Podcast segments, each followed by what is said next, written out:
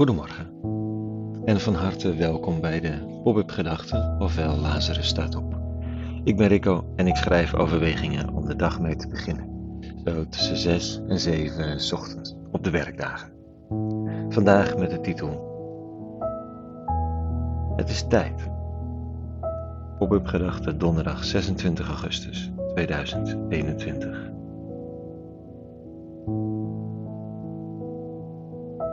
Tijd, roept de meester, terwijl je het proefwerk nog niet af hebt.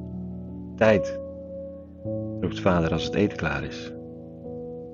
Tijd, roept de stationschef en het is tijd, zegt zachtjes de zoon die op reis gaat tegen de moeder die hem nog niet los wil laten. Dit vroege uur van de dag bepaalt me elke keer weer bij de tijd. Iedereen slaapt nog hier. Het is net na zessen. Pas na zeven ontstaat er leven. En slaap is een fantastisch goede tijdsbesteding. Maar toch, door dit uur te nemen om te schrijven en te delen in plaats van te slapen, word ik me bewuster van de tijd die voortschrijdt. Die door de vingers glipt ook. Kinderen die opgroeien, de voorbije jaren die niet meer terugkomen, het soms bijna mechanische leven dat ons van het een in het ander doet rollen. En de tijd is onverbiddelijk, hè? Frustrerend genoeg. Misschien is er wel niets onverbiddelijker dan de voortschrijdende tijd.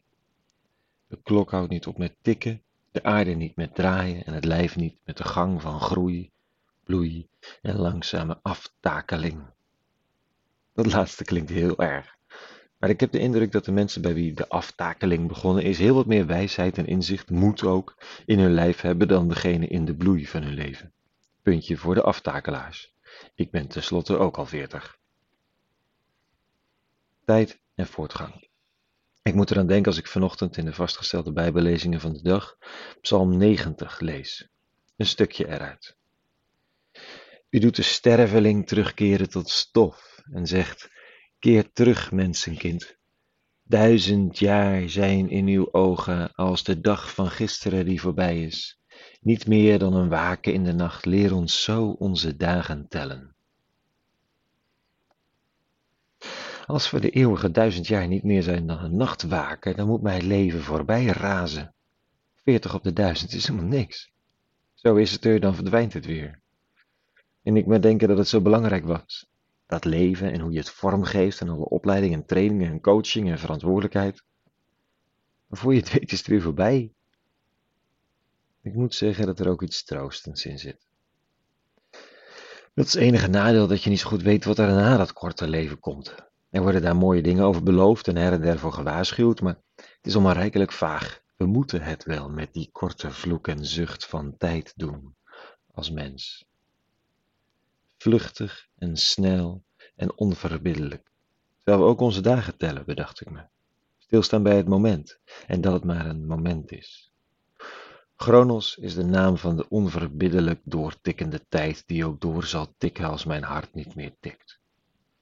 Maar er is ook nog een andere tijd, een goddelijker tijd, een eeuwige tijd die de grenzen van de materiële werkelijkheid doorbreekt. In elk geval voor het gevoel. Kairos heet die tijd. Ik weet ook niet waarom. Het is het moment waarop je het gevoel hebt dat de tijd stilstaat. Dat er even niets anders is dan deze knuffel, die aanraking, die ogen, die handen, dat geluk, dat verdriet. Kairos is eeuwigheid in de tijd. De punt die geen begin en eind heeft. Het is droomtijd waarbinnen je even beseft dat je levenstijd voortschrijdt, maar dat er in één enkel ogenblik zoveel kan gebeuren dat het nooit en nergens te laat voor is. Want geluk schuilt in een klein hoekje, zeggen ze nou, het schuilt in een klein tijdsmomentje. En dat kan alle verdriet opeens in een ander daglicht zetten. Chronos is onverbiddelijk, Kairos genadig. En de eeuwige, in hem of haar, leven wij en bewegen wij in al onze tijdelijkheid en eeuwigheid. Tot zover vanochtend. Een hele goede donderdag gewenst. Tel ook deze dag. En vrede, natuurlijk. En alle goeds.